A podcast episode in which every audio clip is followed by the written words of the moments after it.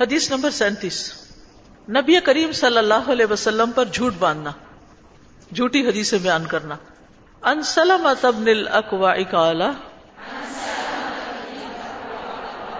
سمعت النبی صلی اللہ علیہ وسلم یقول، من یقل علی ما لم اقل، فلیتبوا مقعدہ من النار. سلمہ بن اکبر رضی اللہ عنہ روایت کرتے ہیں۔ میں نے نبی کریم صلی اللہ علیہ وسلم کو فرماتے ہوئے سنا، جو شخص مجھ پر وہ کہے جو میں نے نہیں کہی، جو میں نے کہا ہی نہیں وہ میرے ذمہ لگا دے، تو وہ اپنا ٹھکانا آگ میں بنا لے۔ یہ جھوٹی حدیث بیان کرنے کی سزا ہے۔ حضرت علی رضی اللہ عنہ سے روایت ہے، وہ کہتے ہیں نبی صلی اللہ علیہ وسلم نے فرمایا، مجھ پر جھوٹ نہ باندھنا۔ کیونکہ جو شخص مجھ پر جھوٹ باندھے گا، وہ یقیناً آگ میں جائے گا۔ استغفر اللہ اس لیے سنی سنائی اور ادھر ادھر کی آئی ہوئی حدیثوں کو آگے آگے فارورڈ نہیں کرنا چاہیے۔ ان کی صحت کا بھی خیال رکھنا چاہیے۔ اور یہ حدیث جو ہے، یہ تواتر کے درجے کو پہنچی ہوئی ہے۔ بے شمار راوی ہیں اس کے مختلف الفاظ کے ساتھ۔ اس کو بیان کرتے ہیں کہ نبی صلی اللہ علیہ وسلم سے جھوٹ منسوب نہ کیا جائے۔ صحابہ حدیث بیان کرنے میں بہت محتاط رویہ اختیار کرتے تھے۔ کبھی کبھی کہتے تھے کہ او کما کال رسول اللہ صلی اللہ علیہ وسلم۔ پھر اسی طرح آپ کے الفاظ کو اسی ترتیب سے بیان کرتے تھے۔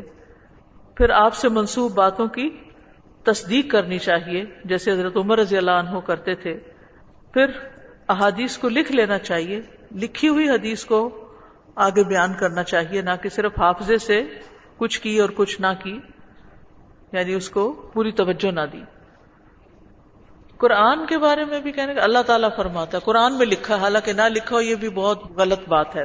بہت کبیرہ گناہوں میں سے ہے۔ وہ انتقول اللہ مالا تعالم اسی طرح نبی صلی اللہ علیہ وسلم کے بارے اور اسی طرح کسی بھی عالم سے کوئی غلط بات منسوب کر دینا جو اس نے کہی نہ ہو یا اس کا وہ مقصد نہ ہو، تو یہ بھی بہت بڑا جرم ہے۔ یعنی کسی کے اوپر بھی جھوٹ باندھنا، بہتان لگانا۔ حدیث نمبر اڑتیس، بدعات۔ عنائشہ رضی اللہ عنہا قالت، قال رسول اللہ صلی اللہ علیہ وسلم، من احدث فی امرنا هذا، ما ليس فيه فهو رد، کتاب الصلح. عائشہ رضی اللہ تعالی عنہ سے روایت ہے رسول اللہ صلی اللہ علیہ وسلم نے فرمایا، جس نے ہمارے اس دین میں کوئی نئی بات نکالی جو اس میں نہیں تھی تو وہ بات مردود ہوگی، رد ہوگی ریجیکٹڈ ہوگی۔ یعنی اسلام کی ایک بنیاد ہے اور وہ ہے قرآن و سنت۔ وہ باتیں جو قرآن میں نہیں، جو رسول اللہ صلی اللہ علیہ وسلم نے نہیں بتائیں اور پھر نہ صحابہ نے ان پر کوئی عمل کیا، بعد کے ادوار میں دین کے نام پہ شروع کی گئی تو وہ چیزیں ناقابل قبول ہیں۔ کیونکہ دین مکمل ہے۔ علیوم اکمل تو لکم دین اکم و اتمم تو علیہ کم نعمتی و ردیت الکم الاسلام دینا۔ سورت المائدہ میں آتا ہے۔ آج کے دن میں نے تمہارا دین تمہارے لیے مکمل کر دیا۔ تو اگر کوئی شخص یہ کہتا ہے کہ آپ صلی اللہ علیہ وسلم سے کچھ باتیں چھوٹ گئی تھی تو وہ آپ پر خیانت کا الزام لگاتا ہے۔ آپ نے سب کچھ پہنچا دیا تھا۔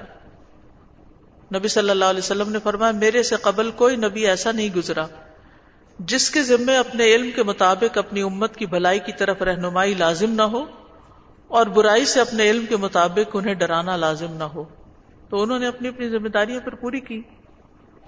عبداللہ بن مسعود کہتے ہیں کہ رسول اللہ صلی اللہ علیہ وسلم نے فرمایا، جو چیز تمہیں جنت کے قریب کر سکتی ہے، میں نے تمہیں اس کا حکم دے دیا ہے، اور جو چیز تمہیں جہنم کے قریب کر سکتی ہے، میں نے اس سے منع کر دیا ہے۔ تو آپ کے بعد کہنا یہ چیز جہنم میں لے جائے گی، وہ جنت میں لے جائے گی، اتنا پڑھو تو جنت میں چلے جاؤ گے، یہ پھر بدعت میں شامل ہو جاتا ہے۔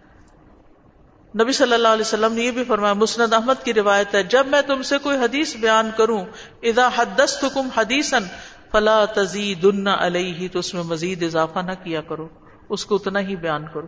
ہاں وضاحت کے لیے اگر کچھ الفاظ آ گئے تو اور بات ہے ورنہ خود سے باتیں اس میں شامل نہیں کیا کرو۔ نبی صلی اللہ علیہ وسلم نے فرمایا، میں نے تمہیں سفید روشن دین پر چھوڑا ہے، جس کی رات بھی اس کے دن کی طرح ہے یعنی ہر چیز واضح ہے۔ اب وہی اس سے کج روی اختیار کرے گا جو ہلاک ہونے والا ہے۔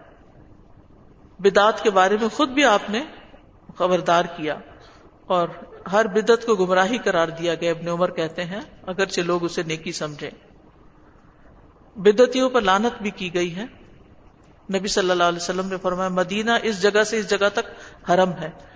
اور یہ کہ اس کے درختوں کو نہ کاٹا جائے اور یہاں کوئی بدت ایجاد نہ کی جائے، جس نے یہاں کوئی بدت ایجاد کی، اس پر اللہ فرشتوں اور تمام لوگوں کی لانت ہے۔ دیکھیں، گناہ کا نا انسان کے اندر ایک کھٹک ہوتی ہے، انسان اس کو غلط سمجھ کے کرتا ہے۔ لیکن بدت کو نیکی سمجھ کے کرتا ہے تو وہ پھر دھوکا کھا جاتا ہے۔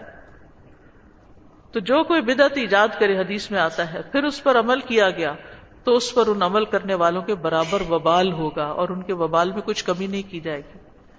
یعنی اگر آپ نے غلط طریقہ جاری کیا ہے تو جتنے لوگ اس غلط طریقے کو اختیار کریں گے پھر ان سب کا وبال بھی آپ پہ پڑے گا۔ بدت سنت کو ختم کر دیتی ہے۔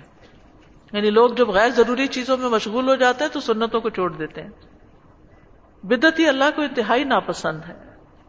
وہ نبی صلی اللہ علیہ وسلم کی سفارش سے محروم ہوگا۔ حوض کوثر سے محرومی ہوگی۔ کچھ لوگ آپ کے پاس لائے جائیں گے لیکن پھر ان کو دور ہٹا دیا جائے گا۔ تو آپ پوچھیں گے کہ یہ میری امت میں سے ہیں تو بتایا جائے گا کہ انہوں نے آپ کے بعد نئی چیزیں ایجاد کر لی تھی تو اس میں آپ دیکھیے کہ عقائد اور عبادات میں نئی چیزیں ایجاد کرنا، جن پہ ثواب اور سزا بتائی جائے، وہ بدت ہوتی۔ لیکن جیسے نبی صلی اللہ علیہ وسلم نے اونٹ کی سواری کی اور اگر آج ہم کار پہ بیٹھ جاتے، یہ بدت نہیں، کیونکہ یہ کوئی عبادت کا کام نہیں ہے۔ اس میں کوئی ثواب یا عذاب نہیں ہے۔ کہ کوئی کار پہ بیٹھے گا تو اس کو سزا ملے گی۔ تو یہ بدت نہیں ہے۔ ٹھیک ہے؟ وآخر دعوانا ان الحمد للہ رب العالمین۔ سبحانک اللہم و بحمدک اشہد اللہ الہ الا انت، استغفرک و اتوب الیک۔ السلام علیکم و رحمت اللہ وبرکاتہ۔